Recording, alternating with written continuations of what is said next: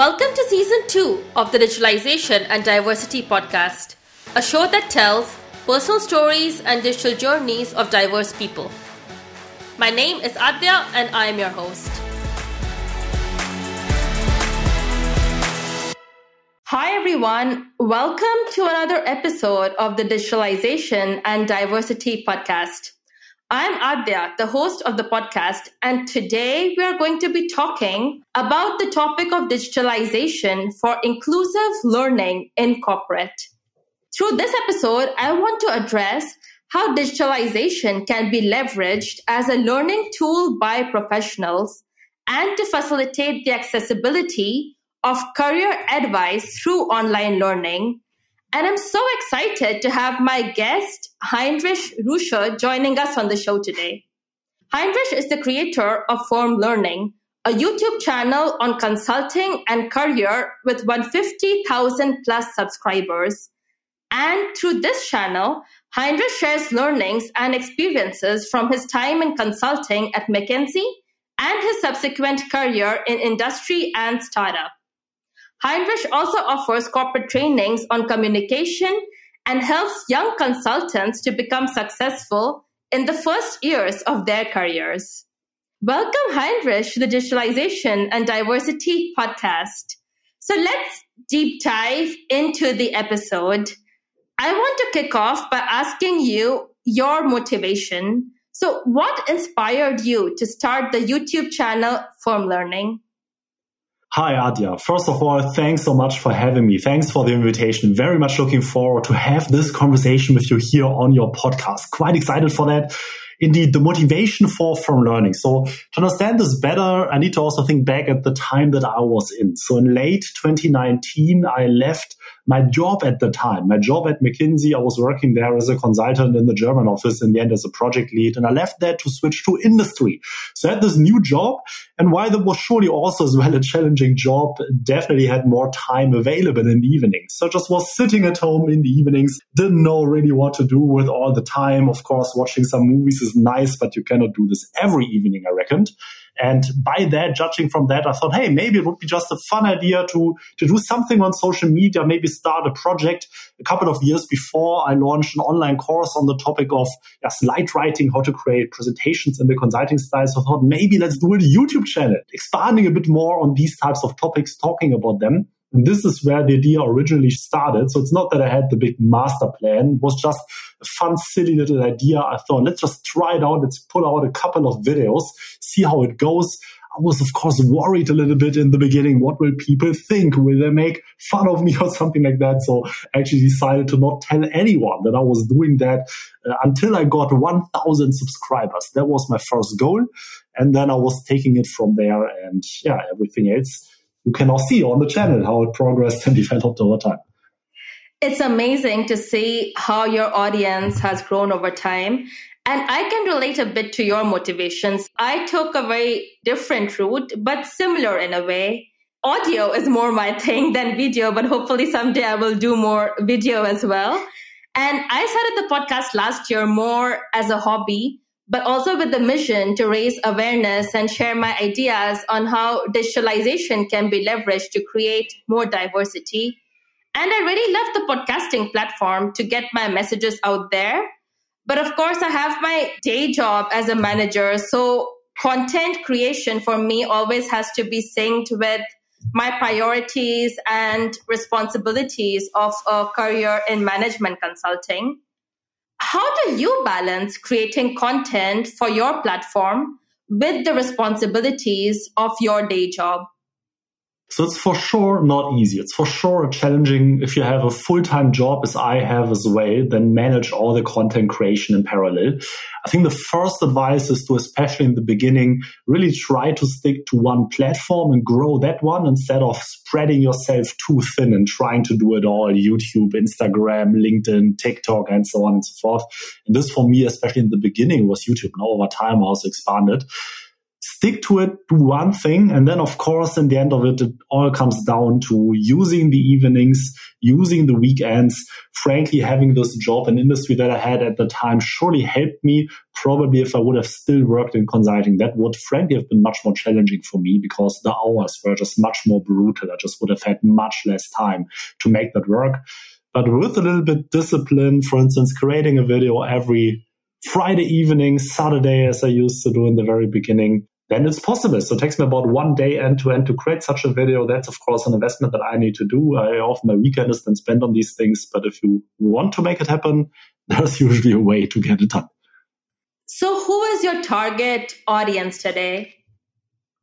Yeah, so I also the tagline of the channel is how to become successful in the first years of your career. So really try to help young professionals, fresh graduates, people in the first years of their career to indeed improve, improve with their career. And this goes into different directions. So one type of content I do a lot is really consulting based skills. So the typical skills that you have in consulting, this is slide writing, professional communications, problem solving skills, technical skills like these of course, these skills not only apply to consulting, but I trust that many other professionals working in industry, banking, or other careers like that can take value from that as well. And of course, I do think this is at least that, that often people tell me that actually people are also more advanced in their career often can take something away from the videos, at least from some of the videos, depending on the topic. So I'm happy to say, I'm happy to get the feedback at least that uh, I do think is quite appealing for quite some people, but my main demographic indeed is young professionals. I am a big supporter of using digital resources and technologies to create opportunities, especially for yourself as a person. And digital tools and apps have helped me to grow my podcast and market it. And since we are on the digitalization and diversity podcast, I want to know how has digitalization and the use of technology helped you to grow your channel? So great tech, great equipment, of course, helps. Using great tools, of course, helps. Actually, here I especially see a risk. And this is the risk that if you're interested to, for instance, start a YouTube channel, and of course, doing video, doing YouTube is surely the type of medium which is more tech intensive, right? You need to create the audio, the video, you need to make sure the lighting works, you need to make sure that the editing works, then you need to upload it, and so on and so forth. So here, this is most tech heavy, this type of content. I think actually that this is perceived as a barrier to many, that they think, oh, if I don't have this great camera, if I don't have professional lighting, if I don't have professional audio, I cannot create great content. Right? And of course, then if you really do the shopping, then often it's easy to spend thousands of euro or dollar literally and you to get all this yeah. equipment. The truth is you can start with very, very basic equipment. Start with your phone, your mobile phone, get going with it. If you really want to do it, just record your first video this evening, this day. Do it today and upload it today, right? Just start your channel today and then see what happens and then rather upgrade over time. Even if you have the best possible equipment, very likely the first pieces of content that you create, the first videos won't be great, even with the very best top of the line camera. So you will need to develop, to grow, to improve over time anyway. So just start with what you have. There's actually, I don't think you need to buy anything in this uh, point in time if you just have a, a modern smartphone. And then over time, if you see that this is actually what you want to do, just upgrade step by step, upgrade the equipment. And then, of course, having high production quality, having the right tools in place can then just be the extra notch. But the truth is also there are lots of channels who have grown tremendously in the hundreds of thousands, if not millions of subscribers with very, very basic tech in place. I completely agree with you. Sometimes it's just better to get started than all the thoughts which are going on in your head on like, how are people going to perceive this? Does it have to be perfect, especially when you do video? Audio for me was a bit easier, but I think video is really the next step. And I want to circle back to one of your points where you said that there's so many digital platforms out there. Break it down into some platforms which might cater more to your interests. So I'm on LinkedIn and Instagram. And I focus my content efforts on these two channels. And I recently saw that you published a video on how to grow your personal brand on LinkedIn. But there are also so many more. So there is YouTube, which is your focus. And then there is Twitter, Facebook, TikTok, and many more. And yes. there are more which are coming out. So, how do you prioritize which digital platforms to be on and to grow your brand? So I think first of all, it's important to understand the different maturity levels of these platforms. Right? I think a lot of things have been said about, for instance, Facebook. So for many creators, Facebook doesn't play a big role anymore at this point in time, which is, I think, also not necessarily justified. I think there are many great opportunities also for creators on Facebook. But here I must say, I also myself don't use Facebook for creator purposes that much, at least at this point in time. So Facebook is a very mature platform. And the implications of that are, for instance, if you create a post on Facebook, if you have a thousand subscribers, a thousand followers on Facebook, likely only 5% or so, just to give you a ballpark number, only 5%, so maybe 50 people will see this post. So Facebook is limiting the reach quite significantly. They're very heavily based on ads. Of course, Facebook wants you rather to spend ad money to get the reach on the platform. And this is typical for social media platforms at an advanced maturity stage. Similar to that is not as drastic, but moving in that direction is Instagram. So the reach of your content on Instagram has gone down significantly if you compare it to just a couple of years ago. Which is not to say that Instagram, that there's not a lot of opportunity. And also what I just said is probably not true for, for instance, the reels. So the short form video that Instagram is actually pushing quite actively at the moment. So here for sure you do get lots of reach. But this is at least the maturity level of the platform. Just looking at this maturity dimension, I think it's always a great question to ask yourself, especially if you start out, what are platforms where you actually still can grow quickly? What are platforms that do give you lots of reach, even as a small creator? And this is maybe not the only consideration that you should have, but for sure an important, a very relevant one. And from that perspective, I think platforms like, first of all, LinkedIn are very attractive. If you have a thousand subscribers, a thousand followers on LinkedIn, you can easily get on average 2000 views on your posts, right? So instead of 5% reach relative to audience size, you suddenly get 200% reach to audience size. And of course, that's only the average, right? And there are spikes and you might even get 5x, 10x the views. And where this is also very much the case is TikTok, where there are literally lots of examples where you have a completely empty profile, a profile with zero followers, and you create your very first TikTok. And this very first TikTok can get millions of views, literally. Again, this is not necessarily what will happen to you, but there are lots of examples how this is possible. So here, TikTok yeah. is also a platform that extends significant reach to you, and YouTube is somewhere in the middle, right? But I think understanding these different maturity levels of the platforms is, is I think, very important if you think about your platform strategy. And I think a lot of people get started with it, which is really great because there's a learning curve to it, right? So also people who then venture out into the personal branding and the marketing space there's so much material and resources out there which is great.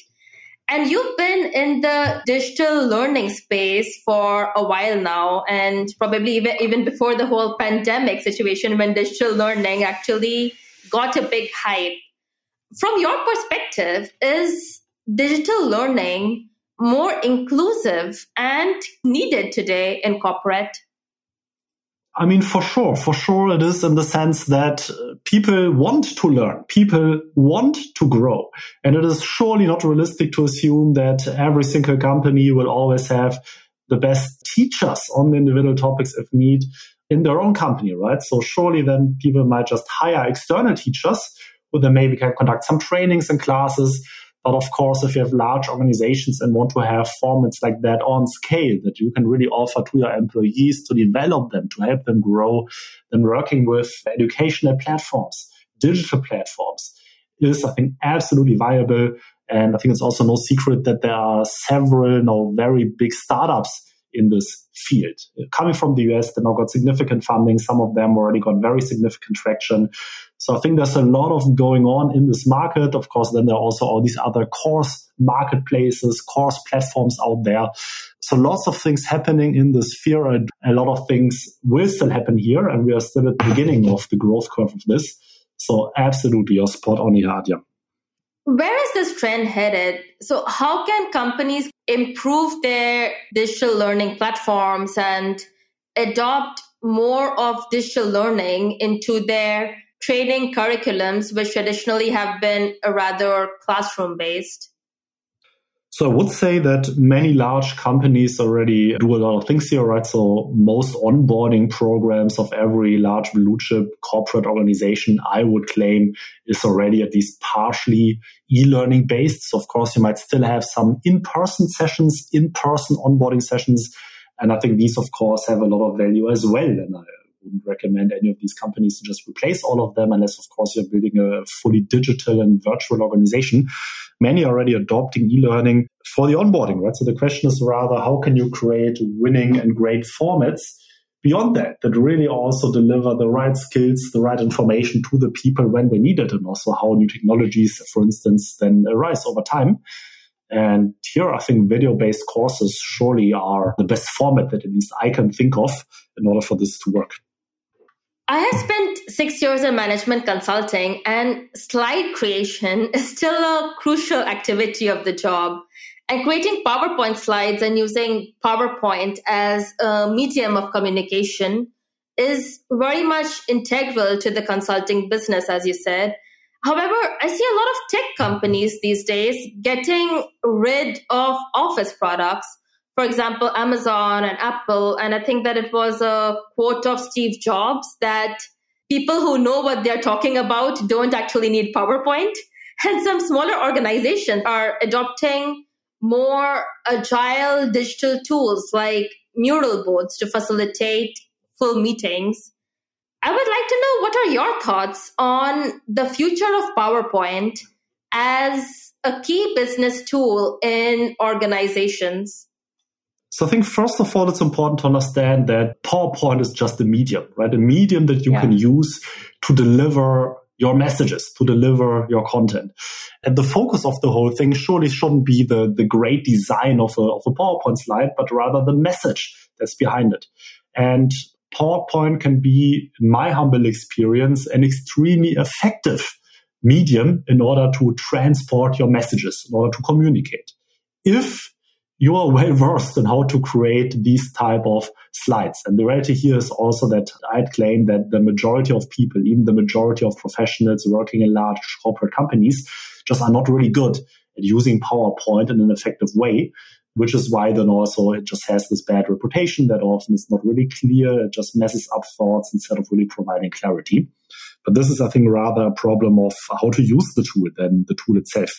That being said, if you feel like what's better suited to your message is not a slide presentation, but maybe just a text vertical, a memo, a memorandum, for instance, that's very viable, very great as well. I know that you just mentioned Amazon. I think that's a well-known example that rather adopted this style of communication.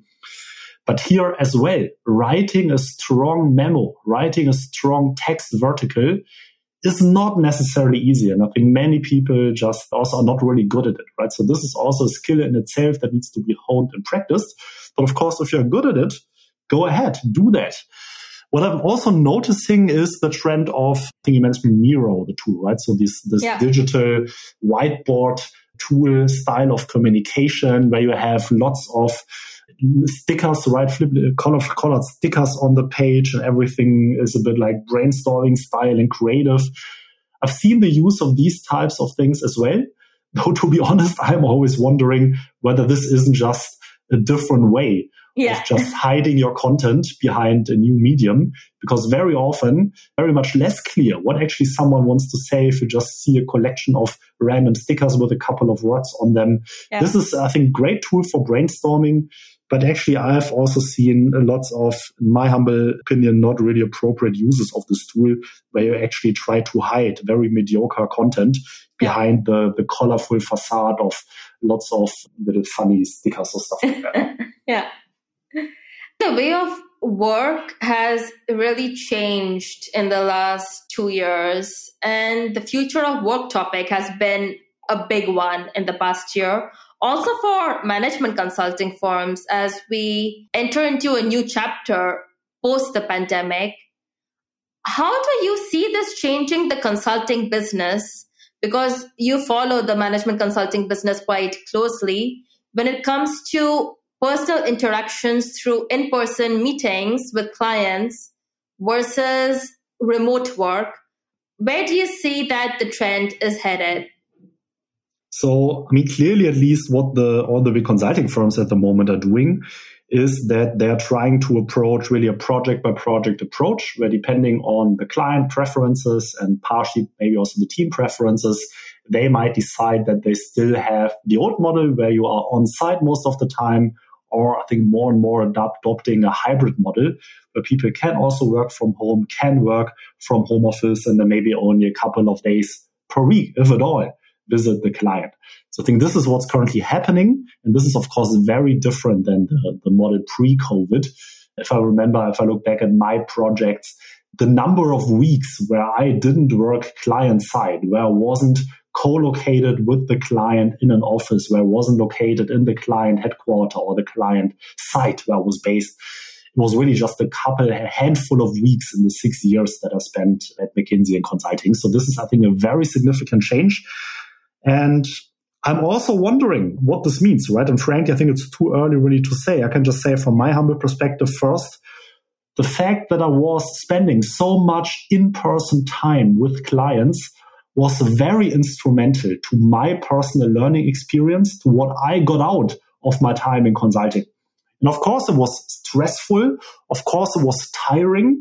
It meant spending lots of late evenings uh, with the client or just alone with the team in these rooms. So it wasn't always enjoyable for sure. And I 100% agree that the comfort of just sitting at home in your home office is 300% higher.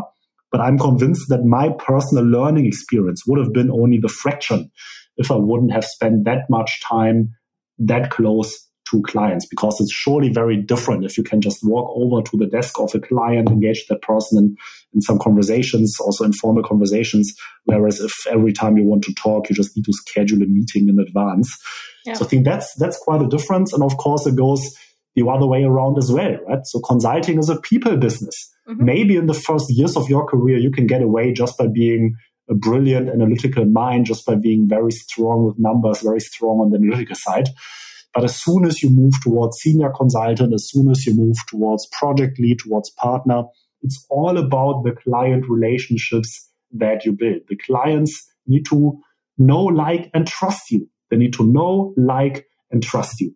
And especially this topic of liking you and trusting you, I think is just much more difficult if you don't spend all this time together. Also, don't sit together in the office. Maybe also go through the one or other war story that you experienced together, where you're sitting with a client together, working on some some difficult topics under time pressure that you need to yeah. deliver the other day, and so on. So this type of atmosphere where you just meld together, accomplish things together while facing adversity these type of bonding experiences are just much more reduced now. And I'm also wondering what, what this will do to the consulting profession, frankly.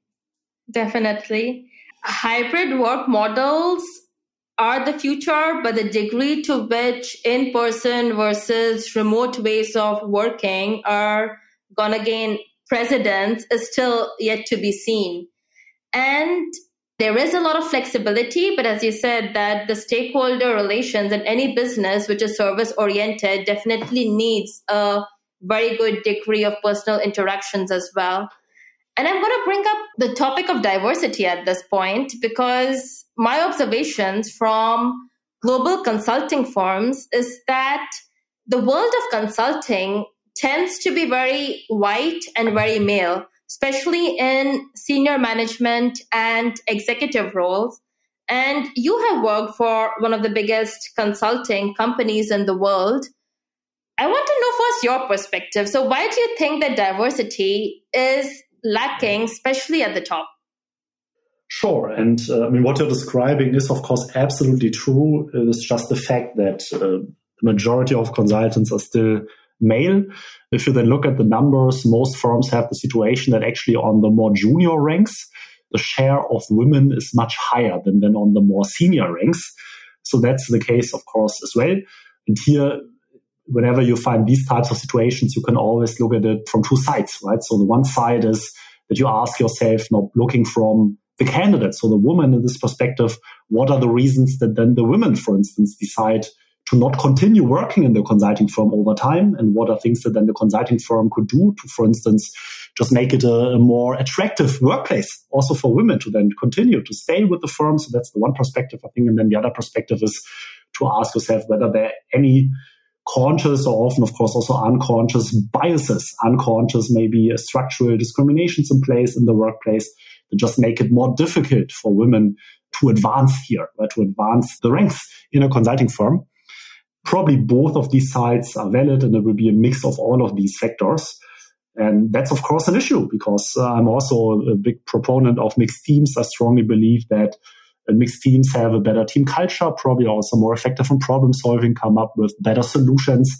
And I think it's a pity that this is still not being solved in consulting. Though to be fair, just if I look at the initiatives, so when I started in consulting in 2013 to now, I think a lot has already improved. You're just looking at the numbers, but surely not yet enough. There are a lot of campaigns since the onset of the pandemic. I see a tremendous increase in the formal roles which have been created around diversity. So there are all kinds of like diversity leads, DEI consultants, HR managers, which are taking the additional responsibility of improving diversity also within consulting teams and getting more women or other minorities into the consulting pipeline. Where do you still see that there are gaps or challenges that consultancies are still going to need to overcome to be truly diverse in the long term? So here I can only tell you what some women told me, right? That I worked with in the past, what, what yeah. their decision making process was. Mm-hmm. And of course, now I not at all want to pretend that I know what women think of here, right? Of course, this is very yeah. diverse. And so I don't want to speak at all here for, for the women out there. But just what I've heard, and I think this is true actually both for the male side and the women's side, that mm-hmm. probably the number one reason why consultants quit over time is just the work life balance. And frankly, I think this for sure didn't improve since COVID. There might be now more uh, home office time, but then also in the home office, this doesn't mean that you have more free time. I mean, that's just what I hear. Uh, actually, I have many people who tell me actually work life balance worsened since COVID because now you don't even have these logistics times in between anymore just to wind down a bit in the plane where no one can call you and so on. But you're more or less back to back in meetings from early morning until late, late at night. This is at least what I know often here. But looking at that, that actually work life balance is the issue some women, maybe not everyone, but some women then maybe want to make it a bit more priority to think about family, right? To, to focus yeah. more on these aspects of life. And then it will be especially challenging for them to continue working in this very, very tough environment. And of course, we would be absolutely right to say, well, but that's the same thing for men as well. Mm-hmm. But if, whether we like it or not, I think just the truth, at least in Western Europe, that it's still the fact, right? That surely the family side of the work still being done, still being carried by, by women. That's at least uh, the majority of the case. I would also love to see a world where this changes. I would love to see a world where men take this equal responsibility, take also their equal share of the work. But uh, I think we all know that it's just the fact that we are not there yet. Right? And I think at least part of the answer, surely not the full answer, but part of the answer is this as well, that just women make these types of life choices as do many men of course, as well, but probably women do this over proportionally. When it comes to like work life balance, there is only a limit to which workplace policies can actually help because expectations need to be brought in into the family and on a higher level, the society as well. But I think we are making a lot of good progress already in terms of transparency and getting more open towards flexibility with all the flexible work models and flexible ways of working and collaborating with teams. What yeah. does the outlook of firm learning look like for you, Heinrich? And I want to know what are your priorities for the next years to come? So I mean, as I started it without the big master plan in mind, I still don't have the big master plan, what exactly I want to do going forward, yeah. right? So for me, so far, it worked quite well to just take it step by step by step and see what happens, uh, what's going on here. So one thing that I'm expanding and growing with is this indeed corporate training side of the business. So I am offering corporate trainings on topics such as communication, slide writing, professional readiness, meeting behavior, and so on. This will be for sure something that I want to grow going forward. but this is only loosely connected to my firm learning work because I don't advertise it that much in my videos on my channel. For sure, what I want to do is to continue just create weekly content on my YouTube. I do want to become more consistent on all the other platforms as well. So I recently started to become also more consistent on LinkedIn with creating content. Here I'm just faced with the content constant struggle of balancing just my personal experiences, balancing these types of things just with my work responsibilities. Because of course I still have a full-time job and this doesn't often make it easy for me to get all this done. And of course, uh, if in doubt, I need to or want to also prioritize my full-time job. So this is just the, yeah, the situation that I'm facing. Yeah, maybe a podcast channel will be coming up soon in the next years for Firm Learning. Maybe yes, might might actually happen. I was obviously thinking about this for quite some time as well. Uh, at the moment, I feel like I just don't want to now open the next or start the next yeah. thing, and then I will struggle to deliver on a consistent basis on. But of course, in general, I, I love the podcast format as well. Absolutely. So let's move on to the rapid fire round of the podcast. So in this part, I will be asking you 10 questions with two options each. And you need to make a choice without thinking too much. And of course, you should not answer that it depends because in consulting, we always want to answer that it depends, but you really have to make a choice. But you can give a short explanation if you want to. So That's are you ready, Heinrich? Absolutely. So we will start with an easy one. Number one, YouTube or TikTok? So actually, I think that TikTok might be the future, to be honest. At least at the moment, I do enjoy the more high touch quality type of content, more long form content that you can consume on YouTube, which is yeah. my choice is YouTube. Okay. Number two, LinkedIn or Instagram? I'm a big fan of LinkedIn. Let's go with LinkedIn. okay. Number three, email or chat? I don't like both, to be honest, maybe chat is a bit better than email because no one likes email. The number four Skype or Teams? Ah, I think Skype is really a thing of the past. Let's go with Teams. number five, consulting or corporate? Consulting, at least for some period of your career, maybe not for your whole career, but I think a few years at a big consulting firm haven't hurt anyone yet. Mm-hmm. Number six, posts or reels? on Instagram, definitely Reels if you want to grow. Yeah. Number seven, remote or on site? I do like the on site experience. I will go with on site. Okay. Yeah. Number eight, staffed or on the beach? Well, staffed, I'd say, right? so on the beach can be fun as well for some time, but uh, I mean, we, we work for a consulting firm for a reason because yeah. we want to be staffed and work on exciting projects. So number nine, inside out or outside in? There's value in both, but I think outside in is often the more interesting yeah. perspective. And the last one, number 10, Spotify or Apple Podcasts? I'm personally using Apple Podcasts at the moment. Okay. It has been such a pleasure talking to you on the podcast, Heinrich. As a closing question, is there a final message that you would like to leave for the listeners? Nothing specific. Appreciate your time. And of course, if you are interested in the content that I do, I would be excited for you to check out Firm Learning on YouTube, or any other channels. Happy to get in touch with you. Thanks a lot, Heinrich, for joining us today on the show. Thank you, Adja, for having it. It was a pleasure. Very much enjoyed it. And yeah, let's let's meet again at some point soon. Yes. To all the listeners for listening in as well. You can find all the links that were mentioned today in the show notes. And as usual, I would love to hear your feedback on the episode. So please reach out to me on LinkedIn or Instagram and do leave a review on Spotify and Apple Podcasts.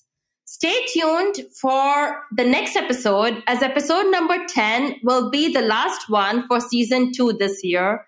And in this episode, we will be digging deeper into the topic of femtech and opening the dialogue on female health at work. It's going to be an interesting discussion for sure. So stay updated by subscribing to the channel. Till next time.